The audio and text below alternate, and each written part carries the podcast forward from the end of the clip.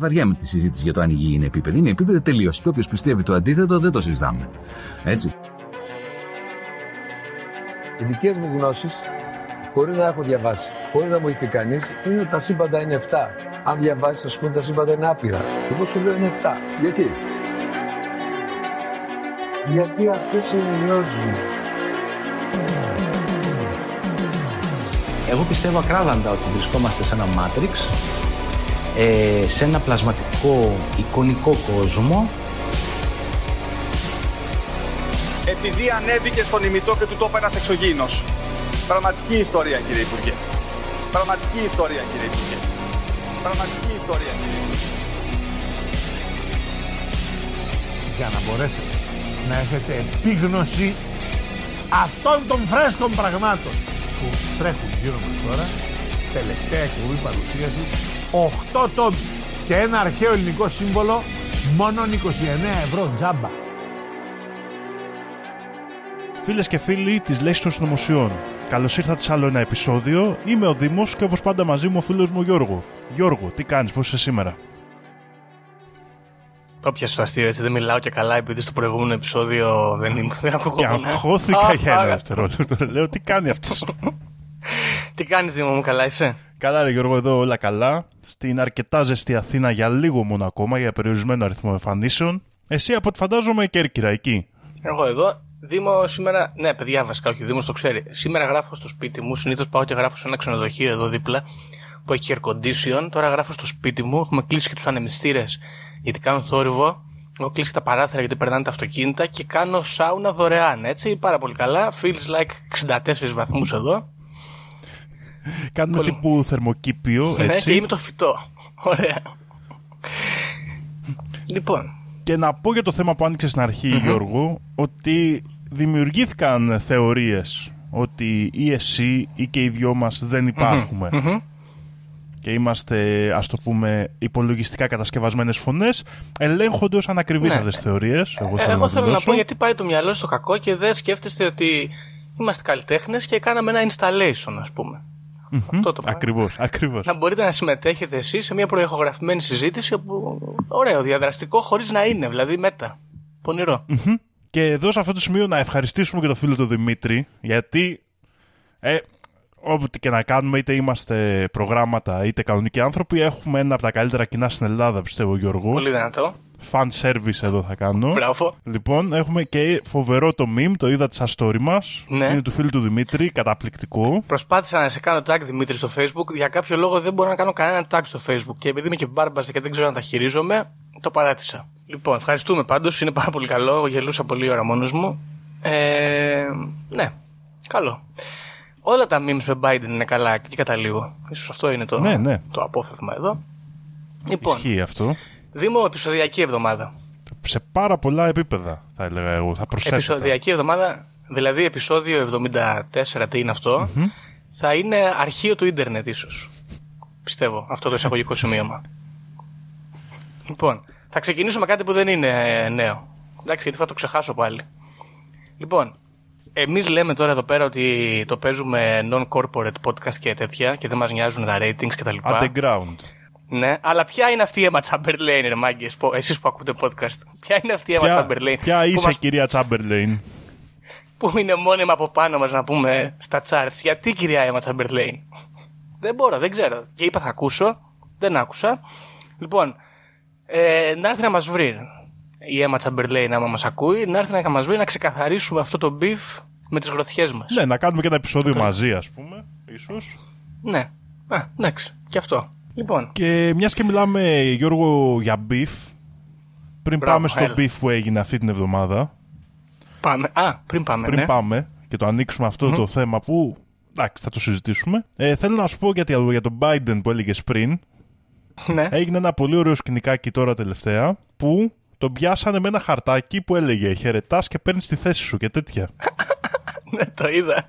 λοιπόν, φο- φοβερό ήταν αυτό. Δηλαδή, έχεις το και καλά τον άνθρωπο με την περισσότερη εξουσία στην Αμερική και κάποιος του δίνει χαρτάκια και του λέει: Πάρε εκεί τη θέση, σήκω το χεράκι σου, κούνα το. Αχ, τέλειο. Εντάξει. Δηλαδή, τι, Κοίταξε. τι γίνεται, δηλαδή. Έχουμε γίνει απροκάλυπτα παιδιά πλέον. Δεν ξέρω ποιος γράφει αυτά τα χαρτάκια. Το, είναι μεγάλο μυστήριο. Άμα έχετε πληροφορίες, στείλτε μας. Αυτό εγώ θέλω να πω ότι επιβε- επιβεβαιώνει. Επιβεβαιώνει, ναι. Την ιδέα που είχα ότι ο Τζο Μπάιντεν δεν ήταν ποτέ ρομπότ. Διότι αν ήταν ρομπότ θα του περνάγανε εκεί ένα σκριπτάκι και θα τα έκανε. Τώρα αυτός θέλει, θέλει, θέλει χαρτάκι να το διαβάσει. Άρα δεν είναι ρομπότ. Κατά πάσα πιθανότητα δεν είναι κλόνος και καταλήγω στο ότι είναι φυλακισμένος ο άνθρωπος, παιδιά. Τον έχουν πάρει και τον έχουν εγκλωβίσει και τον βγάζουν έξω να κάνει τον πρόεδρο. Με το ζόρι, Τον λες, παμπάρουνε- ε. Ναι, ναι, τον παμπάρουν φάρμακα να κρατιέται στη ζωή έτσι μηχανικά σχεδόν και τον κάνουν εκεί να τον έχουν βάλει μπροστά η βιτρίνα. Πιστεύεις, αυτό είναι μια θεωρία και κάπου το συζήτησα αυτό στο ίντερνετ κάποια μέρα. Πιστεύεις ότι μπορεί να είναι. Εσύ λες δια της βίας; Πιστεύεις ότι μπορεί να είναι sleeper agent που ήταν βοηθός του Ομπάμα, όντως με την κανονική του προσωπικότητα, αλλά είχε MK Ultra τσιπάκι ότι όταν γίνει πρόεδρος θα σε ελέγχουμε εμείς; Αυ- Και αυτό είναι καλή ιδέα, και αυτό είναι καλή ιδέα. Αυτό βέβαια τον κάνει villain στην ιστορία, ενώ το άλλο τον κάνει ας πούμε ένα τραγικό θύμα. D- Damsel in distress που Ε, λέμε κοίτα, και στο και, και storytelling. sleeper agent θύμα είναι, εντάξει. Δεν, μπορεί να μην το ξέρει καν αυτός ότι συμβαίνει αυτό. Α, οκ, εντάξει, ναι, ναι. Ωραία. Σωστό. Θα δούμε. Εντάξει, και τα δύο καλά είναι. Διαλέξτε, φίλες και φίλοι ακροατές. Λοιπόν, αυτό δεν είναι beef όμως, Όχι, έτσι. όχι.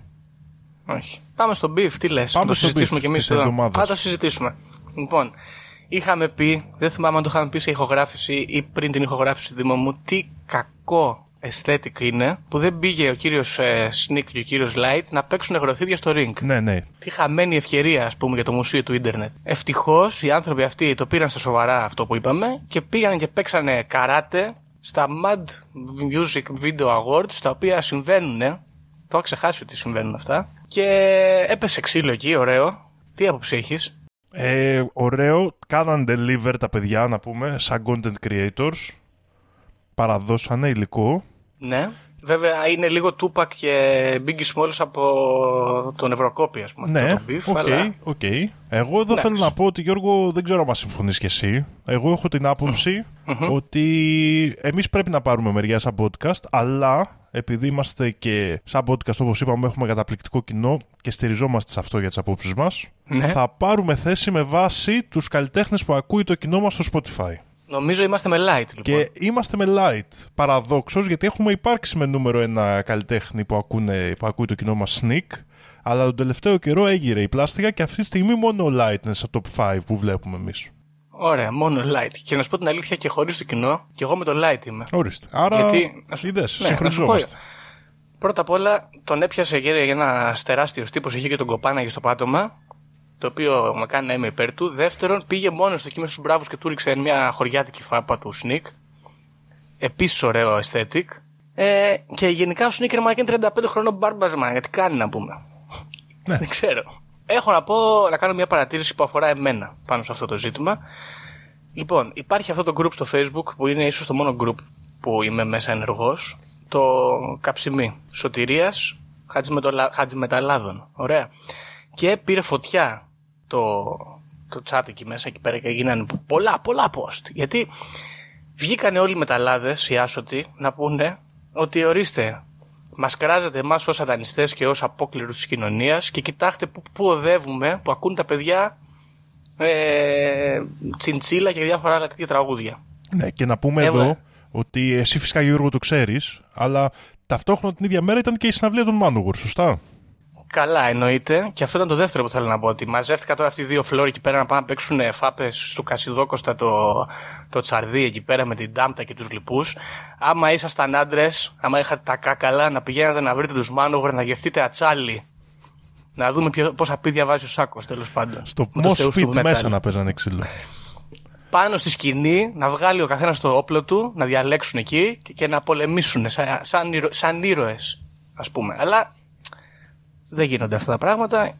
Τέλος πάντων, χάθηκε μια ευκαιρία. Τέλος πάντων, ε, το ερώτημα εδώ, Δήμο, είναι τι πιστεύεις, Πιστεύεις ότι καταστρέφεται η κοινωνία γιατί ακούμε τραπ; Ε, δεν το πιστεύω πάρα πολύ εγώ αυτό. Όχι, το συζητούσαμε και πρόσφατα. Είχαμε μια συζήτηση. Ε, δεν το πιστεύω, όχι. Δηλαδή, ότι μπορεί να είναι στοιχείο της κατάστασης της κοινωνίας μας, ότι η τραπ είναι δημοφιλής, το δέχομαι. Αλλά ότι η ίδια η τραπ φέρνει την καταστροφή, δεν μπορώ να το δεχτώ, όχι. Εσύ λες είναι σημείο των καιρών, ας πούμε, άρα συμβαίνει γιατί προϋπάρχει το πρόβλημα. Δεν, είναι, δεν μπορώ να το κρίνω ακριβώς σαν πρόβλημα, όχι, αλλά είμαστε σε μια τέτοια φάση. Εντάξει, κοίταξε εδώ οι μανούλες του Facebook έχουν βγει από τα ρούχα τους και λένε ότι πού πάμε, ας πούμε. Ακούνε όλη τη μέρα για σεξιστικά και ηλιστικά πράγματα τα παιδιά μας και προσέχετε τι κάνετε κτλ. Και, και δεν είναι το ίδιο με το αμερικανικό ραπ, ας πούμε, ή με το metal και αυτά, γιατί είναι στα ξενικά και δεν καταλαβαίνεις τι ακούς κτλ. Ε, εντάξει. Μέτρια η άποψη, θα έλεγα αυτό. Ναι. Τεμπέλικη. Μέτρια, μέτρια. Τεμπέλικη. Ναι. Παρ' όλα αυτά, Τέλος Γιώργο, πάντων. ας Ναι. φύγουμε κι εμείς από τα ηλιστικά ζητήματα. Γιατί Ναι, ναι. καλά όλα αυτά, αλλά πάντα εδώ εμείς σαν podcast προωθούμε την πνευματική ανύψωση όλων όσων και ε, μας ακούν, ας πούμε, και καλά. Μμμ, μμμ. Δηλαδή προσπαθούμε να βγάλουμε λεφτά με λίγα λόγια. Μπράβο. Έτσι. Και γι' αυτό έχουμε και ένα θέμα, φαντάζομαι, σήμερα και πάμε να δούμε. Ναι, να πάμε να το κοιτάξουμε λίγο, γιατί τράβηξε το εισαγωγικό σημείο, μα ισχύει. Λοιπόν, Δήμο, θα κάνουμε ένα, ένα μπρος πίσω. Κάνουμε ένα zigzag, ας πούμε. Είχαμε μιλήσει για τον Alistair Crowley σε οκάλτη ζητήματα. Πήγαμε αρκετά χρόνια πίσω, μιλήσαμε για τους ε, γνωστικούς στο προηγούμενο επεισόδιο. Και τώρα θα κάνουμε ένα, ένα forward, ας πούμε. Θα πάμε λίγο στη πιο, πιο, πιο μπροστινά χρόνια, βικτοριανή εποχή, και θα μιλήσουμε για ένα ζήτημα το οποίο έχουν ζητήσει οι ακροατές αρκετά για, την, ε, για μια γυναίκα στην οποία έχουμε αναφερθεί στα επεισόδια που προανέφερα και θα μιλήσουμε φυσικά για την Γελένα Πετρόβρα Μπλαβάτσκι. Ωραία. Πολύ ωραία. Ε, θέλω να πω σε αυτό το σημείο, όπως έχουμε πει και σε άλλα πολλά επεισόδια, ότι παιδιά είναι πολλές οι πληροφορίες, πολλές. Έχω κάνει εδώ ένα, μια σούμα, ας πούμε. Αν, αν αφήσω κάτι απ' έξω, σχωράτε με. Ε, αλλά νομίζω ότι τα πιο σημαντικά θα τα καλύψω. Α, και τώρα να το πω εδώ, Γιώργο, γιατί δεν θέλω να σου κόψω τον ήρμο. Εμείς, όπως έχουμε πει εδώ πέρα, προωθούμε την μημάθεια κλπ. Μμ. Αλλά για όλα αυτά τα πράγματα υπάρχουν τα βιβλία. Και άμα δεν τα βρίσκετε, Α. ερωτήστε μας. Σωστά. Εντάξει, οπότε αν ακούσετε ένα θέμα που σας ενδιαφέρει και αυτά, εννοείται ότι εμείς σε μία ώρα εδώ που το συζητάμε δεν το καλύπτουμε. Δίνουμε ένα beginner's guide, ας το Ναι, πούμε ναι. έτσι, του Έλληνα Μπλαβάτσκι. Μπράβο. Υπάρχουν τα βιβλία, άμα σας ενδιαφέρει και ψηθείτε με τις θεωρίες, τα διαβάζετε και πάτε μπροστά. Και έρχεστε μετά να μας Σωστά. πείτε, σαν τη καλεσμένοι γνώμη στο σας, μπράβο. επεισόδιο, ακόμα καλύτερα. Μπράβο, μπράβο. Λοιπόν, Δήμο, Γελένα και όχι Χελένα όπως γράφει εδώ το Wikipedia, Πετρόβνα Μπλαβάτσκι. Η κυρία αυτή έχει γεννηθεί στο Ντνίπρο, στη μαρκι- μαρτυρική Ουκρανία. Βέβαια, όταν γεννήθηκε αυτή, μιλάμε για το 1831. Δεν υπήρχε Ουκρανία-Ουκρανία, ήταν ρο- η ρωσική αυτοκρατορία και η γυναίκα θεωρείται Ρωσίδα. Όπως λέγαμε και πριν, αυτά τα πράγματα, τα θεοσοφιστικά, τα φιλοσοφικά και τα... της νόησης τέλος πάντων, είναι ένα προνόμιο των ε, πλούσιων και λίγο πιο έτσι, ανώτερων κοινωνικά ανθρώπων, ειδικά εκείνες τις εποχές, γιατί δεν δουλεύουν.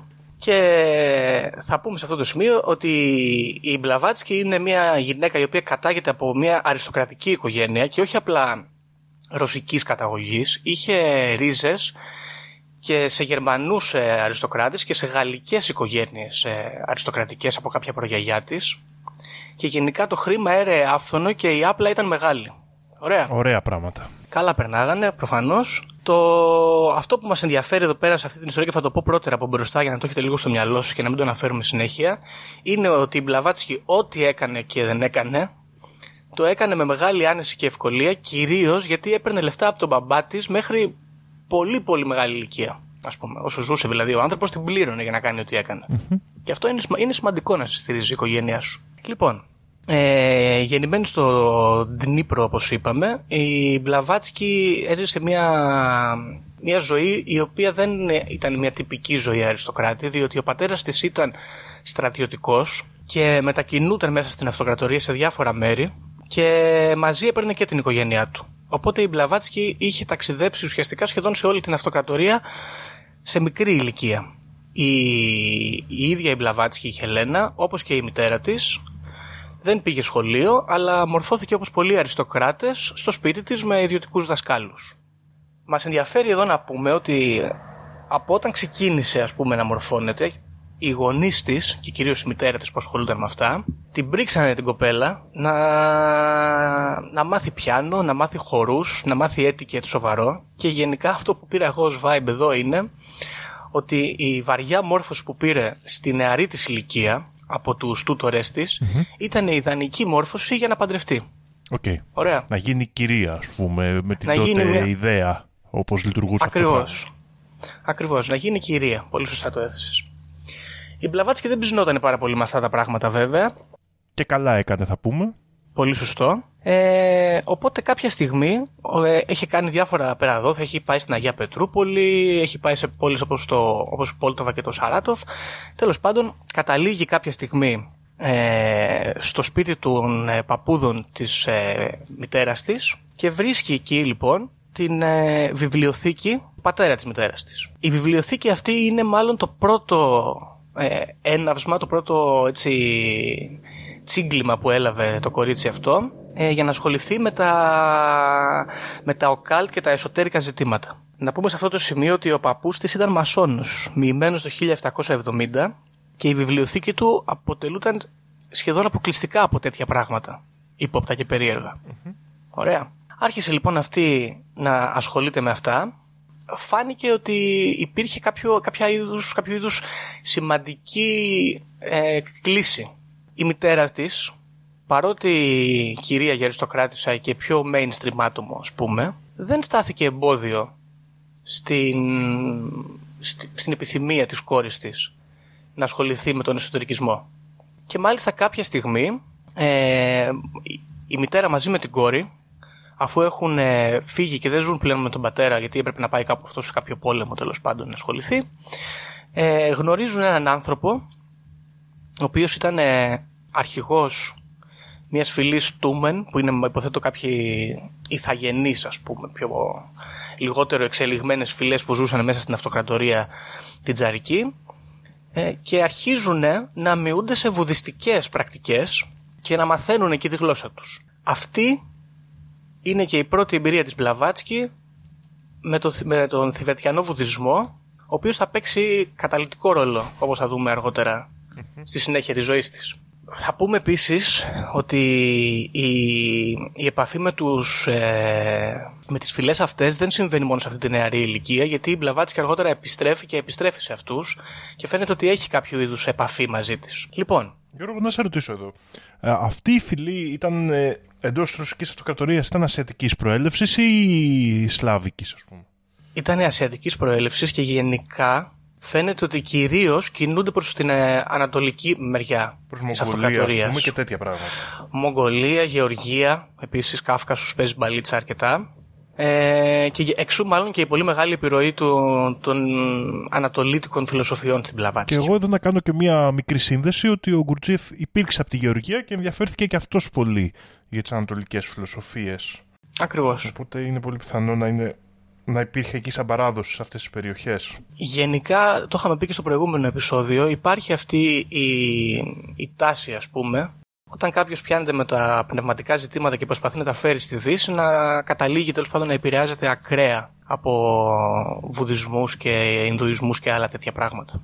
Λοιπόν, ε, Όπως είπαμε και πριν, η Μπλαβάτσκι κάνει αυτό το, το tour. Πηγαίνει στην Τυφλίδα, πηγαίνει στη Γεωργία δηλαδή ε, μεταφέρεται σε διάφορα μέρη του Καυκάσου, έρχεται σε επαφή με αυτές τις φυλές, μαθαίνει και τη γλώσσα, μαθαίνει και τη θρησκεία και εκεί ξεκινάει λοιπόν το ταξίδι της.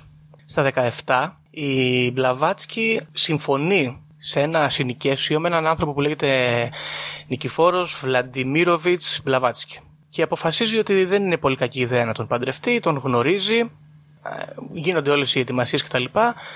Λίγο πριν το γάμο προσπαθεί να τον αποφύγει δεν τα καταφέρνει και τελικά παντρεύονται. Αυτοί λοιπόν παντρεύονται, αυτοί δεν ψήνεται, δεν ολοκληρώνεται ποτέ ο γάμος, κοινώ δεν κάνανε ποτέ σεξ.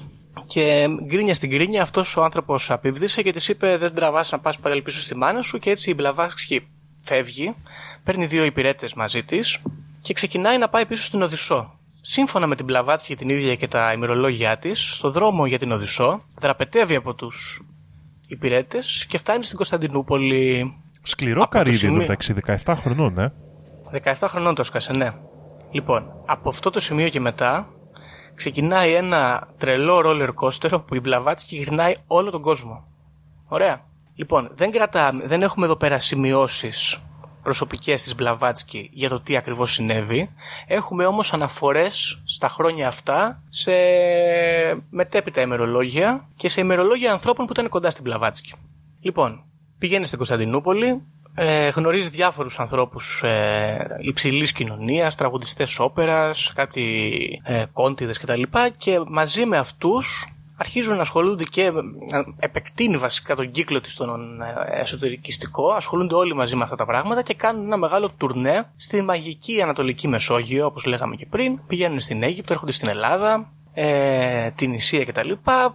Φτάνουν και στο Κάιρο, συναντάει και εκεί διάφορους ανθρώπους που ασχολούνται με αυτά τα πράγματα, με κόπτες μάγους κτλ. Και, και χωρίς να μπορούμε να πούμε με σιγουριά ότι έχει φτιάξει κάποιο είδους ομάδα ή οργάνωση, μπορούμε να πούμε με ευκολία ότι υπάρχει ένας κύκλος αρκετών ατόμων όπου μαζί μελετούν και μειούνται σε διάφορες και ξέχωρες κιόλας εσωτεριστικές καταστάσεις. Θα μπορούσαμε να πούμε ένα παρεάκι πιο τρελό από το δικό σου. Σωστό. Ε, υπάρχουν εδώ τα ονόματα, είναι πολλά και δεν θέλω να τα αναφέρουμε γιατί θα χαθούμε. Γενικά τα, τα ονόματα των ανθρώπων με τους οποίους αναστράφηκε η Μπλαβάτσκι καταγράφονται και είναι υπαρκτά πρόσωπα. Έτσι, όλοι τους. Είτε είναι μάγοι και σαμάνοι, είτε είναι αριστοκράτες και καλλιτέχνες κτλ. Αφού λοιπόν γυρίζει όλη την Ανατολική Μεσόγειο, καταλήγει να πηγαίνει και στα Βαλκάνια, βρίσκει έναν ε, ραβίνο και μαζί μελετάνε την καμπάλα. Κάνουν και εκεί ένα ταξίδι στα Βαλκάνια αλλά τέλος πάντων δεν πολύ τραβάει η φάση στην Ανατολική Μεσόγειο και η Βλαβάτσκι αποφασίζει ότι θέλει να πάει και σε άλλα μέρη του κόσμου. Ωραία. Οπότε το 1851 πηγαίνει στον Καναδά, πηγαίνει στο Κεμπέκ. Πάει να γνωρίσει εκεί τους Ιθαγενείς Ινδιάνους. Ταξιδεύει λοιπόν εκεί πέρα και στην προσπάθειά της να βρει αυτές τις ομάδες, και αυτό έχει πλάκα, συναντάει διάφορους τύπους ηθαγενείς, αλλά το ταξίδι δεν έχει καλή κατάληξη γιατί στο τέλος, ας πούμε, τη λαμβάνουν, την κλέβουν, τη ληστεύουν, την ε, απαγάγουν, πληρώνουν και λίτρα για να την αφήσουν ελεύθερη. Και η ίδια η Μπλαβάτσκι δεν πτωείται και θεωρεί ότι οι ηθαγενείς της Αμερικής, έχοντας ταξιδέψει να πούμε εδώ και σε άλλα μέρη της Αμερικής, όπως Κεντρική Αμερική και Μεξικό, λέει ότι όλοι αυτοί οι μαγικοί άνθρωποι, οι ντόπιοι ας πούμε, που τόσο θαύμαζε, δεν είναι χειρότεροι από ό,τι τους φανταζόταν, αλλά έχουν ε, διεφθαρθεί σε ακραίο βαθμό από τον εισαγόμενο χριστιανισμό των Ευρωπαίων. Το οποίο είναι μια πονηρή ιδέα. Και εγώ γενικά με το που μου είπες Μπλαβάτς, και αυτό μου έρχεται στο μυαλό, μίσος εναντίον του χριστιανισμού. Ναι, θα δηλαδή, καταλήξουμε και σε αυτό. Αυτή, και το βλέπουμε εδώ, ναι, πρώτο συμβάν. Εγώ θέλω να σε ρωτήσω, Γιώργο, η Μπλαβάτσκι mm. με την οικογένειά της, αν κατάλαβα καλά, είχε καλή σχέση σε αυτή τη φάση της ζωής της. Ναι, γενικά ποτέ δεν είχε κακή σχέση. Όταν τους είπε, ας πούμε, ότι θέλει να παρατήσει τον άντρα της, της είπανε καλά, έλα πίσω. Γύρισε πίσω.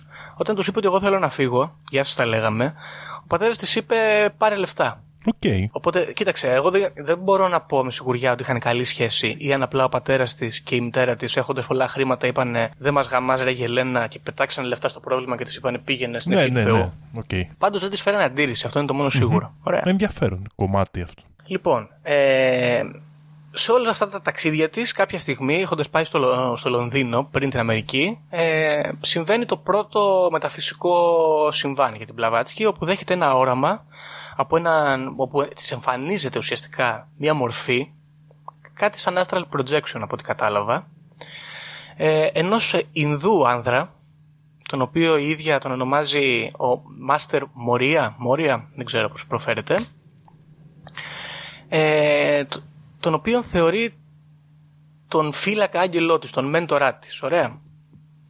Αυτός της δίνει και την εντολή μάλιστα να ταξιδέψει όλο τον κόσμο, σύμφωνα με την ίδια. Αφού λοιπόν αυτή φεύγει και κάνει όλα τα ταξίδια που περιγράψαμε με την εντολή αυτού του Ινδού άρχοντα, πνευματικού άρχοντα, έτσι, ε, δέχεται ένα ψυχικό γράμμα, μια εντολή από αυτό το πλάσμα η οντότητα, που της λέει ότι ήρθε η ώρα να πάει στο Θιβέτ. Και αυτή φεύγει, κάνει ένα ταξίδι με ένα πλοίο, φτάνει στην Ινδία, πηγαίνει στο Θιβέτ, προσπαθεί να μπει μέσα, αλλά δεν τη δέχονται. Την εμποδίζουν από το να εισέλθει οι Βρετανικές αρχές οι οποίες ε, εξουσιάζουν την Ινδία εκείνη την περίοδο και αυτή τι να κάνει, τι να κάνει, στεναχωριέται και φεύγει. Επιστρέφει πίσω στην Ευρώπη, όπου γενικά τότε επειδή υπάρχει ένας πόλεμος μεταξύ Ρώσων και Βρετανών, δέχεται μια γενικότερη εχθρική αντιμετώπιση όντας ε, Ρώσος πολίτης και σου λέει δεν θα κάτσω εδώ πέρα να με καταπίεζετε όλοι εσείς και φεύγει και πηγαίνει στην Αμερική. Στην Αμερική μένει για πάρα πολλά χρόνια, ταξιδεύει σε διάφορες πόλεις και συναντάει πάλι πάρα πολλούς τύπους. Εμένα αυτό μου έκανε εντύπωση. Πώς αυτή η γυναίκα γύρναγε από μέρος σε μέρος μονάχη της και γνώριζε τόσο κόσμο και έκανε τόσα πολλά κονέ. Δεν ξέρω αν έχεις κάποια πληροφορία πάνω σε αυτό. Εγώ δεν βρήκα άκρη γι' αυτό. Εγώ δεν έχω να σου πω την αλήθεια. Αλλά. Ε, Οκ, δεν θα μειώσω καθόλου το τσαγανό της γιατί φαίνεται, μέχρι στιγμής φαίνεται πολύ μάγκα στην Μπλαβάτσκι. Μμ. δεν είναι, ξέρω. εγώ έχω καταλήξει, θα σου πω στο τέλος Ναι, τη ναι, σούμα, ναι, ναι. δηλαδή, αλλά ναι. Α, ε, πιστεύω όμως ότι οι αριστοκρατικές καταβολές της βοήθησαν σε αυτό. Ειδικά Οκ. άμα ερχόταν και με χρήμα κλπ. Δηλαδή, έσκαγε και σε ένα μεγάλο σαλόνι και έλεγε ήρθε από τη Ρωσία. Μετά. Νούμερο ένα, δηλαδή, ναι. κόμισσα, ξέρω εγώ, Εντάξει. οτιδήποτε, αν είχε και τίτλο και τέτοια πράγματα. Πιστεύω Θα βοηθάει αυτό. μπορούσε. Θα μπορούσε, θα μπορούσε. Και νούμερο δύο, πιστεύω ότι και οι σχέσεις της με μυστικές ομάδες μπορεί να τη βοήθησαν. Γιατί Ναι, μπορεί αλλά να πώς υπήρχαν τώρα; επαφές κλπ. Ναι, μέχρι αυτό το σημείο δεν έχει φτιάξει κάτι έτσι, δεν έχει δημιουργήσει κάτι δικό Όχι, της. αλλά τώρα μέσα σε όλα αυτά τα ταξίδια δεν είναι πιθανό να συνδέθηκε με κάποιες άλλες Ε, μυστικές ομάδες. Γ- Γνώρισε διάφορους ανθρώπους και πιθανότατα να είχε και επαφή με μυστικές ομάδες τέτοιου τύπου, ναι. Αλλά ρε παιδί μου, τώρα εδώ πρόσεξε τι έχει γίνει. Αυτή έχει φύγει από την ε, Ουκρανία. Έχει πάει, έχει παντρευτεί τον άλλο στην Τυφλίδα. Έχει γυρίσει πίσω στην Ουκρανία. Στο δρόμο το Skype πηγαίνει στην Κωνσταντινούπολη. Από την Κωνσταντινούπολη γυρίζει όλη την Ανατολική Μεσόγειο. Φεύγει πηγαίνει στα Βαλκάνια. Φεύγει από τα Βαλκάνια πηγαίνει στον Καναδά. Από τον Καναδά γυρνάει όλη την Αμερική. Επιστρέφει πίσω στην Ευρώπη. Από την Ευρώπη φεύγει πηγαίνει στην Αμερική, την κεντρική, United States. Γυρίζει ο- και εκεί πέρα όλο το, όλη τη χώρα και αποφασίζει ότι μέχρι εδώ είναι η Αμερική για μένα. Φεύγει, παίρνει καράβι από τη δυτική ακτή, πηγαίνει στην ε, Ιαπωνία και από εκεί στην Ινδία όπου κάνει δεύτερη προσπάθεια να μπει στο Θιβέτ και τα καταφέρνει. Βρίσκει ένα τύπο, έναν ντόπιο εκεί πέρα, ο οποίος ε, ήταν τύπου νομάς, ήθελε να καταλήξει αυτός στην ε, Μογγολία, σου λέει αυτή η Ρωσίδα είναι θα με βοηθήσει και μαζί τέλος πάντων το ένα χέρι είναι βιτάλο, καταφέρανε και περάσανε μέσα στο Θιβέτ. Ωραία. Μεγάλο ταξίδι. Ναι, έχει, έχει, καταρχάς μέχρι στιγμής έχει γυρίσει όλο τον κόσμο εκτός από την Αφρική. Ναι, Έτσι. και Αυστραλία. ε. Και Αυστραλία, ναι, Ναι, ναι, ναι. σωστά. Λοιπόν, ε, στο Θιβέτ τώρα. Στο Θιβέτ παίζεται μια σημαντική φάση για την Πλαβάτσκι, η οποία θα επηρεάσει την ε, υπόλοιπη ζωή της. Καταλήγει να γνωρίζει ε, μερικά άτομα οι οποίοι είναι θηβετιανοί μίστες. Μένει μαζί τους σε ένα μοναστήρι, το οποίο θα το πω χάλια, αλλά λέγεται τα Σιλχούμπο. Ωραία. Και εκεί η Μπλαβάτσκι ισχυρίζεται ότι μαθαίνει μία γλώσσα η οποία είναι ανύπαρκτη κατά τα άλλα, δεν την γνωρίζει κάποιος άλλος. Ονομάζεται Σεντζάρ και μένοντα μέσα στο μοναστήρι μαζί με τους μοναχούς, αρχίσει να μεταφράζει από αυτή τη γλώσσα διάφορα κείμενα σε πιο mainstream και κανονικές γλώσσες, κυρίως ρώσικα, αγγλικά κτλ. Ε, εκτός από την ε, εκμάθηση αυτής της γλώσσας και τη μετάφραση, η Μπλαβάτσκι εκεί μαζί με αυτούς τους masters που έχει αρχίσει να ανακατεύεται, όπου η ίδια μάλιστα θεωρεί ότι ένας από αυτούς είναι αυτός ο Μωρία που της εμφανίστηκε στα οράματα, αρχίζει να δουλεύει και να αναπτύσσει τις παραφυσικές της τις ικανότητες. Ωραία. Ικανότητες όπως ενόραση, τηλεπάθεια, έλεγχο συνείδησης άλλων ατόμων, την ικανότητά της να εξαϊλώνει και να ξε... ξαναδημιουργεί αντικείμενα, astral projection και ταξίδια, όπως και την ικανότητά της να βρίσκεται ψυχικά σε ένα μέρος και σωματικά σε περισσότερα όμως από ένα, σύμφωνα με την ίδια. Περίμενε. Μπορεί εγώ δηλαδή, Ψυχη- εγώ κάθομαι, είμαι στο Θιβέτ, το μυαλό μου είναι, η ψυχή μου είναι στην Ιαπωνία, αλλά το σώμα μου ταυτόχρονα με την ίδια, σύμφωνα με την ίδια, μπορεί να βρίσκεται και σε άλλο μέρος. Ναι, οκ. Δύο σώματα. Να έχει δύο σώματα. Ναι, Δηλαδή κλωνοποιούσε τον εαυτό της. Έλεγε τέτοια πράγματα. Οκ. Θα πούμε και όλο σε αυτό το σημείο ότι υπάρχουν διάφορα κείμενα στα οποία η Μπλαβάτσκι φαίνεται να κάνει μπρος πίσω και ως προς τις ικανότητες της και ως προς τις συναντήσεις της αλλά να είναι και ανακριβής και, στη- και, και στα χρονικά σημεία. Δηλαδή μπορεί να λέει ότι εγώ ήμουν το 1860 στο Θιβέτ, κάπου αργότερα λέει ήμουν το 1868 στο Θιβέτ. Οπότε γενικά ό,τι λέμε εδώ είναι αρκετά ύποπτο Ναι, ναι, ναι. και, και, και προέρχεται από την ίδια την Μπλαβάτσκι. Είναι σημαντικό. Λοιπόν, αυτή λοιπόν αναπτύσσει όλες αυτές τις ικανότητές της, κάνει την κακονέτη στο Θιβέτ και φεύγει και επιστρέφει στην Ευρώπη. Ωραία. Μένει για λίγο στη Γαλλία, κάνει και εκεί κονέ και αποφασίζει ότι η φάση πάει στραβά. Ωραία. Η άποψη της Μπλαβάτσκι για τους ε, spiritual ανθρώπους που επικρατούσαν στην Ευρώπη είναι πολύ παρόμοια με την άποψη του Τανάγρα. Θέλω να πω σε αυτό το σημείο.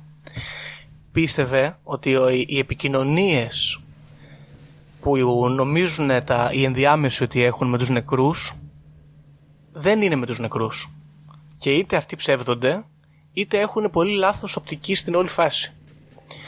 Η Μπλαβάτσκι θεωρεί ότι οι οντότητες με τις οποίες επικοινωνούμε δεν είναι τα πνεύματα των νεκρών, παρά είναι στοιχιά, elementals, ή απομεινάρια των ψυχών των νεκρών που έχουν μείνει πίσω, κάτι σαν ηχό, φαντάσου το. Ωραία. Λοιπόν, η, η Μπλαβάτσκι λοιπόν φεύγει από την ε, Ευρώπη, αποφασίζει ότι θέλει να πάει στην Αμερική και ξανακάνει ένα ταξίδι πάλι πολύ μεγάλο, πηγαίνει στην Αίγυπτο, στη Συρία, στην Παλαιστίνη, στο Λίβανο. Γενικά δεν έχω καταλάβει γιατί έφευγε από κάθε μέρος που πήγαινε, αλλά δεν έχει κάτσει σε ένα μέρος για πάρα πολύ καιρό. Αυτό που μας ενδιαφέρει, γιατί αυτό που συμβαίνει εδώ γύρω-γύρω γενικά είναι ότι αυτή ταξιδεύει και προσπαθεί να αναπτύξει τις ικανότητέ της, να βρει ε, ομάδες που ήδη υπάρχουν και να τις επηρεάσει. Βλέπουμε ότι παίρνει ένα πιο ένεργο ρόλο πλέον από ό,τι πριν. Αυτό που μας ενδιαφέρει λοιπόν είναι ότι κάποια στιγμή φτάνει στην Αμερική, αρχίζει ρε παιδί μου να μπλέκεται πλέον με κύκλους της Νέας Υόρκης, να γίνεται γνωστή σε τέτοιο βαθμό, ως ενδιάμεσος έτσι, σε τέτοιο βαθμό που αρχίζουν να ενδιαφέρονται για αυτήν και τα αμερικανικά μέσα. Ωραία, τις παίρνουν ας πούμε συνεντεύξεις. Και μιλάει στις συνεντεύξεις αυτές και για τις ικανότητέ της, αλλά και για τα ταξίδια της στο Θιβέτ και την εμπειρία της με τους ε, Ινδουιστές. Και συμβαίνει εδώ ένα, ένα συμβάν το οποίο θα επηρεάσει τη ζωή της αργότερα. Πεθαίνει ο πατέρας της και κόβεται η χρηματοδότησή της. Αυτό γενικά ήταν ένα μικρό πρόβλημα, στο οποίο βρίσκει λύση αργότερα. Θα, θα δεις πώς, έχει ενδιαφέρον. Συναντάει λοιπόν έναν άνθρωπο, τον Μιχαήλ Μπετενέλη, ο οποίος είναι γεωργιανής καταγωγής, και συμφωνούν τέλος πάντων ότι θα παντρευτούν. Δεν υπάρχει πρόβλημα. Αυτή βέβαια είναι ήδη παντρεμένη με τον πρώην άντρα της, δεν έχουν χωρίσει, απλά τον παράτησε τον πρώτον. Οπότε ουσιαστικά κάνει ένα παράνομο γάμο, γιατί δεν επιτρέπεται η διγαμία. Ε, αρνείται να του κάτσει και αυτού νου, και ο άλλος της λέει: Δεν θα κάτσω να ασχολούμαι μαζί σου, κυρία μου, χωρίς σεξ. Και της λέει: Μπορείς να φύγεις και χωρίζουμε. Να σε ρωτήσω κάτι. Μάζευε κουνταλίνη η Μαντάμ Μπλαβάτσκι; Δεν ξέρω, θα αναρωτηθούν αργότερα και άλλοι και θα το συζητήσουμε και αυτό. Η φάση λοιπόν είναι ότι από τον άντρα της αυτόν πήρε κάποια χρήματα. Ωραία. Πήρε κάποια χρήματα και συνέχισε το έργο της. Λοιπόν, ε, επειδή κουράζουμε και δεν θέλω να την πατήσουμε όπως με τον Άλιστερ Κράουλι και να μιλάμε για τα ταξίδια και όλα αυτά, θα κάνω μια μικρή σύνοψη εδώ. Η Μπλαβάτσκι συνεχίζει να ταξιδεύει στην Αμερική, συνεχίζει να γνωρίζει κόσμος, συνεχίζει να κάνει αυτή τη φάση, δεν κάθεται σε κανένα μέρος. Και μας ενδιαφέρει εδώ το γεγονός ότι γνωρίζει έναν άνθρωπο, ο οποίος λέγεται Henry Steele Olcott, ο οποίος είναι δημοσιογράφος, και πάει να της πάρει μια συνέντευξη και φαίνεται ότι αυτοί οι δύο κολλάνε ιδιαίτερα μαζί. Ωραία. Αυτός γράφει το άρθρο στην εφημερίδα του, πείθηκε την εφημερίδα τέλος πάντων ότι αυτό το πράγμα είναι ιντριγκαδόρικο και θα πιάσει. Η εφημερίδα αρχίζει λίγο να τον ε, τσιγκλάει και αυτόν, ας πούμε, και να του λέει ότι δεν μπορούμε να τα βγάλουμε αυτά ως πραγματικότητες, όλο αυτό το spiritual πράγμα. Θα πρέπει να το περάσουμε λίγο σαν να παίρνουμε απόσταση από το θέμα. Και δεν πάει πολύ καλά αυτό, αυτή η φάση στην εφημερίδα. Και ο Όλκοτ μαζί με την ε, Μπλαβάτσκι θα ξεκινήσουν ένα ταξίδι, οι δυο τους, αρχικά και στη συνέχεια μαζί με άλλο ένα άτομο, το οποίο ονομάζεται, είναι στο επίθετο Judge και είναι Ιρλανδικής καταγωγής, και μαζί όλοι αυτοί θα φτιάξουν τη θεοσοφιστική κοινότητα. Εδώ λοιπόν θα αφήσουμε λίγο την ιστορία της Μπλαβάτσια και θέλω να μιλήσουμε λίγο για την ιδέα της θεοσοφιστικής κοινότητας αυτής. Λοιπόν, ε, δραστηριοποιείται σε πάρα πολλά μέρη αυτή η κοινότητα, φτιάχνει πολλά παρακλάδια σε πάρα πολλές ε, πρωτεύουσες χωρών και από ό,τι διαβάζω εδώ ε, υπάρχουν τρία ας πούμε πώς θα το πούμε, τρία τρία σημεία στα οποία θέλουν να καταλήξουν οι άνθρωποι σε αυτή την κοινότητα. Mm-hmm. Τριστόχοι, ας πούμε, μεταφυσική. Τριστόχοι, ναι. Μπράβο, ναι. Λοιπόν, πρώτον θέλουμε να φτιάξουμε τον πυρήνα μιας ε, παγκόσμιας κοινότητας. Ωραία. Η οποία δεν θα διαχωρίζεται με βάση το φύλλο, την τάξη σου, την, ε, την κάστα σου, ας πούμε, τη σεξουαλική σου προτίμηση ή το χρώμα σου. Πολύ προχώ ιδέα, έτσι. Μιλάμε για το 1905 πλέον. Θα προωθήσουμε τη μελέτη της θρησκείας, της φιλοσοφίας και της επιστήμης στον κόσμο. Ότι αυτά τα πράγματα είναι κάποια πράγματα με τα οποία πρέπει να ασχοληθούν όλοι. Δεν είναι προνόμιο κάποιας τάξης. Ναι. Και φυσικά θα ερευνήσουμε ανεξήγητους ε, νόμους της φύσης και τη δύναμη που μπορεί να κατέχει ο άνθρωπος μέσα σε αυτούς. Οι Μπλαβάτσκι γενικά ήταν πάρα πολύ ε, επηρεασμένοι την ε, θρησκεία η οποία έκανε κάποια άλματα εκείνη την περίοδο. Ας πούμε είχε μελετήσει αρκετά το Δαρβίνο. Την ενδιέφερε η θεωρία του Δαρβίνου. Μελετούσε ας πούμε ε, επιστήμονες οι οποίοι προσπαθούσαν να απαντήσουν σε ζητήματα τα οποία είναι αυτό που λέμε unified science. Ξέρεις ποιο είναι ένα ωραίο σημείο εδώ Γιώργο; Ότι όχι απλά τα διάβαζε και τα ήξερε έγραφε και κριτικές μετά. Ναι, Επειδή έχει ισχύει. και έχω διαβάσει κάποια. ε, Συγκεκριμένα έχω διαβάσει για την κριτική της στο Δαρβίνο, ας πούμε. Που έλεγε, ξέρω εγώ, ότι ε, ναι, ο Δαρβίνος έχει πιάσει το νόημα ας πούμε, για τη σωματική εξέλιξη, αλλά ξεχνάει την ψυχική εξέλιξη και αναπτύσσει μια ολόκληρη θεωρία μετά. Ναι, ακριβώς. Δηλαδή, δεχόταν ας πούμε, Ναι, τη ναι, θεωρία ναι. της εξέλιξης. Το έχει πλάκα. Απλά τη θεωρούσε ελλειπή, ας πούμε. Έκανε και κριτικές. Αυτό είναι το πιο ενδιαφέρον. Λοιπόν, η Μπλαβάτσκι λοιπόν θα γράψει τώρα σε αυτό το σημείο εδώ πέρα, το 1875 συγκεκριμένα, ε, θα γράψει και το πρώτο βιβλίο το οποίο παίζει πολύ μεγάλο ρόλο στην ε, όλη αυτή η ιστορία. Ήθελε να το ονομάσει The Veil of Isis, τελικά εκδόθηκε ως Isis Unveiled.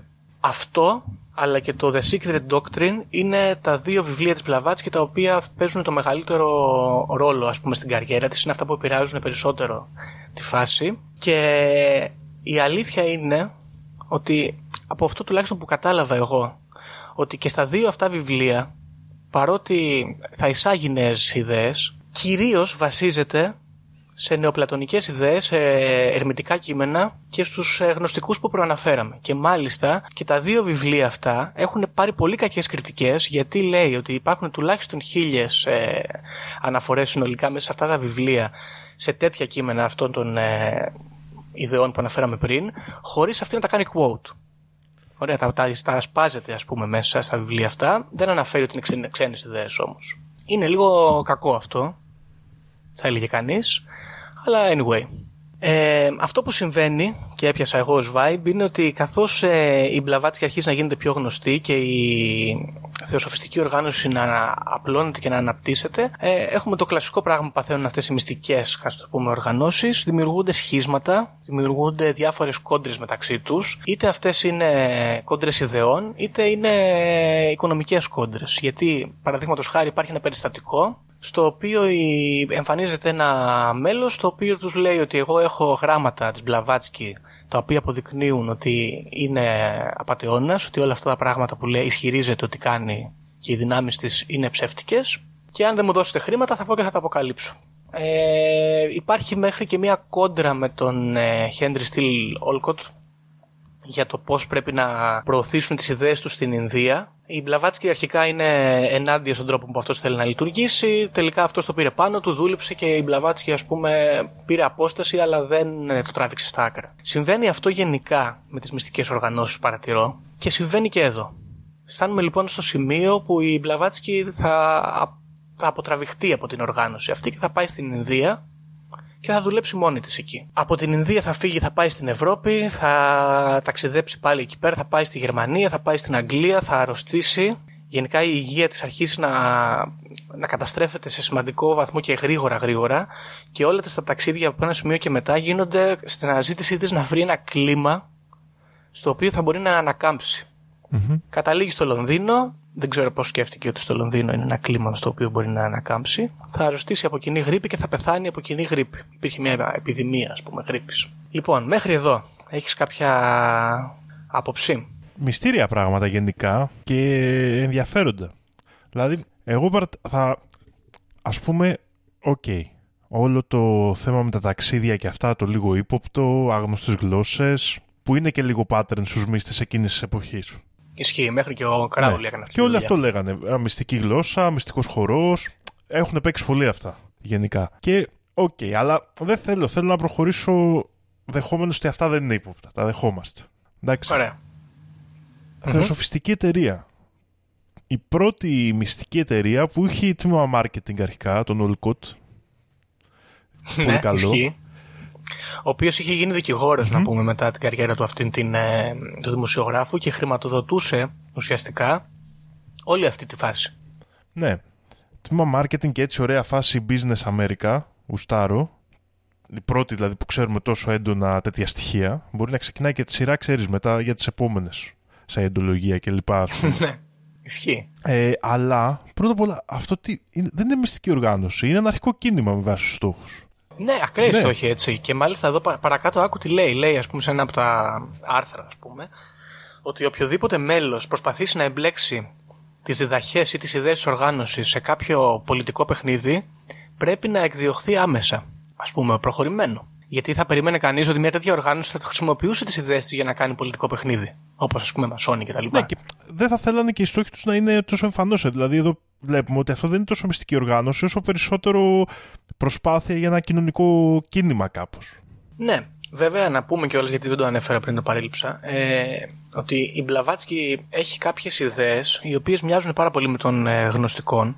Θεωρεί, ας πούμε, ότι ο άνθρωπος έχει μέσα του αυτή την ε, πνευματική σπίθα που λέγανε και οι γνωστικοι Ε, δεν πίστευε στην αρχή στη μετενσάρκωση και πίστευε όμως ότι μπορείς να ανέλθεις και να ουσιαστικά να, να κάνεις το πνεύμα σου να είναι σημαντικότερο και ανώτερο από το σώμα σου. Αυτή είναι μια άποψη στην οποία έκανε ένα πισωγύρισμα κάποια στιγμή όταν ξαναπήγε στην Ινδία και άρχισε να πιστεύει ότι το κάρμα είναι κάτι το οποίο ας πούμε το κερδίζεις. Τη δυνατότητά σου για μετενσάρκωση την κερδίζεις ανάλογα με το πόσο πνευματικά εξελιγμένος έχεις καταφέρει να είσαι. Είχαν τέτοιες λοιπόν ε, πονηρές ιδέες. Ε, δεν δεν ξέρω, σε έκοψα πριν, ήθελε κάτι να προσθέσεις Όχι, άλλο; όχι, αυτό πάντως. Ότι μου, παρά, όντως οι περίεργες ιδέες που λες και εσύ είναι, ενδι- το κάνει λίγο ξεχωριστό, αλλά είναι. Εμένα μου κάνει πολύ εντύπωση αυτό. Δεν είναι μυστική εταιρεία αυτό, είναι δημόσιο κίνημα, ας πούμε. Κατάλαβε. Είναι Ναι, κάλεσμα. Οκ, κοίταξε. πιστεύουμε γνωστικά ότι άλλος είναι πιο πνευματικά εξελιγμένος, άλλος δεν είναι έτοιμος. Οκ. Αλλά πάμε δημόσια κάπως να δουλέψουμε. Βέβαια, σε αυτό δεν έχουμε ξέρω εγώ, πολύ καλές ε, πηγές για να το κρίνουμε, διότι δεν ξέρω σε αυτή τη θεοσοφιστική οργάνωση αν μπορούσε να συμμετέχει ο καθένας. Επίσης, είναι λίγο βολικό όταν είσαι κάποιας ε, ανώτερης τάξης να θεωρείς ότι ο άλλος που δουλεύει στο εργοστάσιο μπορεί να κάτσει να ασχοληθεί με αυτά. Όπως λέγαμε και για τους ε, γνωστικού. ναι, ναι. Δηλαδή, ναι για όλους, ναι και τα Καλά, λοιπά. εν- εννοείται αλλά, αυτό, έτσι. α, από την άλλη, το κόβεις από το πολιτικό και λες, βρες την άκρη μόνος σου, ξέρω εγώ, γαμμένο εργάτη.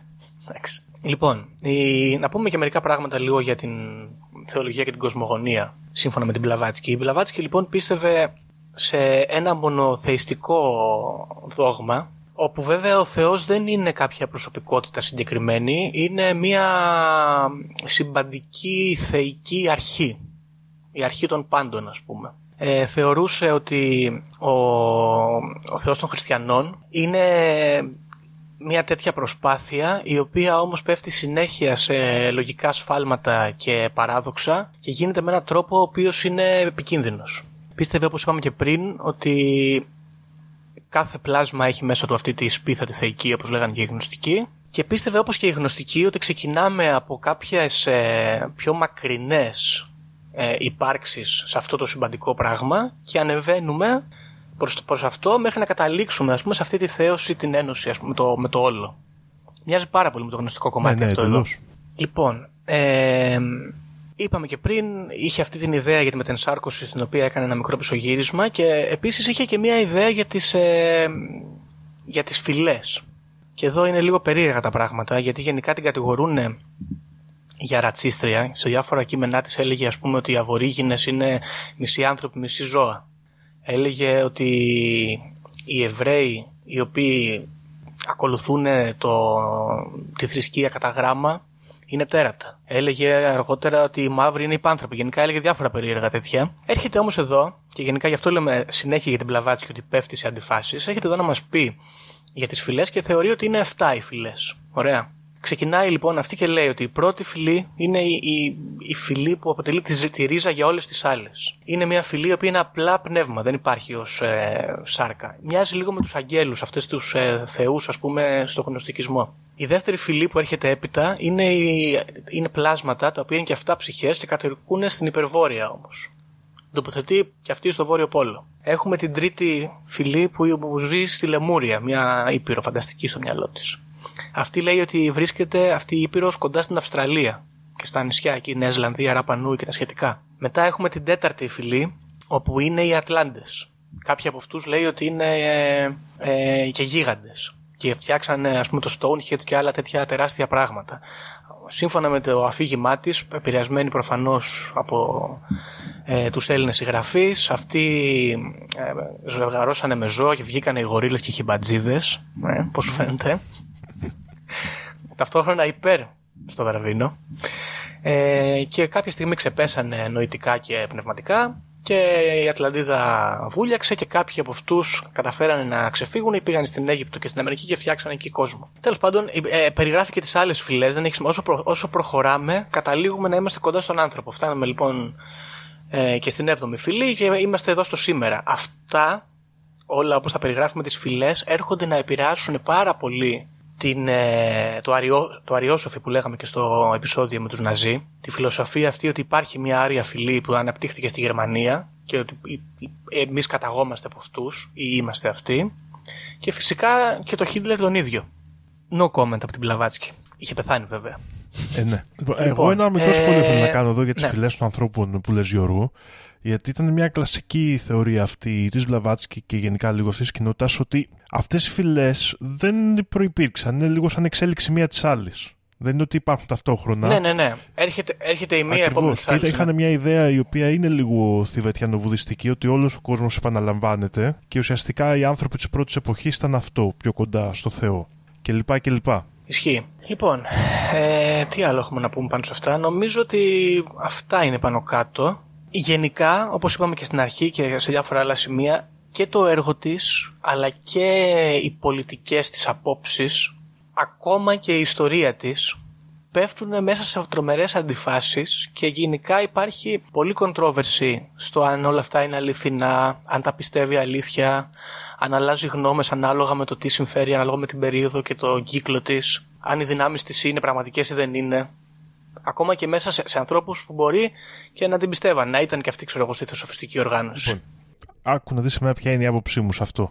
Η Μαντάμ Μπλαβάτσκι έχει δύο ιστορίες, ας πούμε, κύριες που μπορούμε να δεχτούμε για το παρελθόν της. Η μία είναι ότι όντως ήταν αυτό που ήταν, ξεκίνησε από τη Ρωσία, ταξίδεψε όλο τον κόσμο, ανελειπώ, τον γύρισε σβούρα δύο φορές, έγινε γαμάτο medium, ανακάλυψε τα μυστικά και αυτά που λέει είναι γαμάτα. Ωραία. Αυτή είναι η ιστορία να τα δεχτούμε όλα. Υπάρχει και η άλλη Ωραία. ιστορία που λέει ότι η Μαντάμ Μπλαβάτσκι ήταν μια Ρωσίδα ή μια αριστοκράτησα, ας το πούμε έτσι, με κάποιο τρόπο δεν ήταν ικανοποιημένη από τη ζωή της και ξεκίνησε ένα ταξίδι και σε κάποια φάση τους ξεγέλασε όλους ότι είναι medium και την πιστεύανε και έκανε πραγματάκια. Και οι δύο ιστορίες είναι πολύ καλές. Ναι, και ξέρεις τι είναι το πιο ωραίο σε αυτή την ιστορία; Ότι πιθανότατα η Μπλαβάτσκι να έζησε και τις δύο αυτές ζωές. Ακριβώς, να ήταν κάπως εν μέρη όλα αυτά. Δηλαδή, εγώ όχι εν μέρη, πρόσεξε, εγώ πιστεύω ότι αυτά τα δύο τα έζησε ταυτόχρονα full. Δηλαδή, και ήταν αυτό το πράγμα. Η αριστοκράτησα η οποία ξενέρωσε με, με αυτό το κυριλέ στάτους που έπρεπε να αποκτήσει και με ξέρω εγώ, τη φάση με τους γονείς και όλα αυτά και γύρισε τον κόσμο και πήγαινε στην Ινδία και πήγαινε στην Αμερική και γνώριζε φασαίου κτλ. Αλλά μέσα σε όλο αυτό πίστεψε στα αλήθεια. Το, το λάρπαρε τόσο πολύ, ίσως, που το έκανε πραγματικότητα στο κεφάλι της. Εγώ κάπου ναι, εκεί ναι, καταλήγω. Πιθανό. Οπότε, εγώ σκέφτομαι ότι αυτή ήταν μια γυναίκα η οποία ζούσε ταυτόχρονα και με την πάλη αυτή ότι δεν γουστάρω αυτή τη ζωή και δεν πρέπει με τίποτα να γυρίσω σε αυτό το πράγμα. Μην πάει και καταλήξω κάποια στιγμή να πρέπει να γυρίσω στα σουαρέ των αριστοκρατών, ας πούμε. Και ταυτόχρονα ζούσε και με την ιδέα ότι είμαι μια φιγούρα μεσία που ήρθε σε αυτόν τον κόσμο να ανοίξει το τρίτο μάτι ολονών. Ναι, ναι, ναι.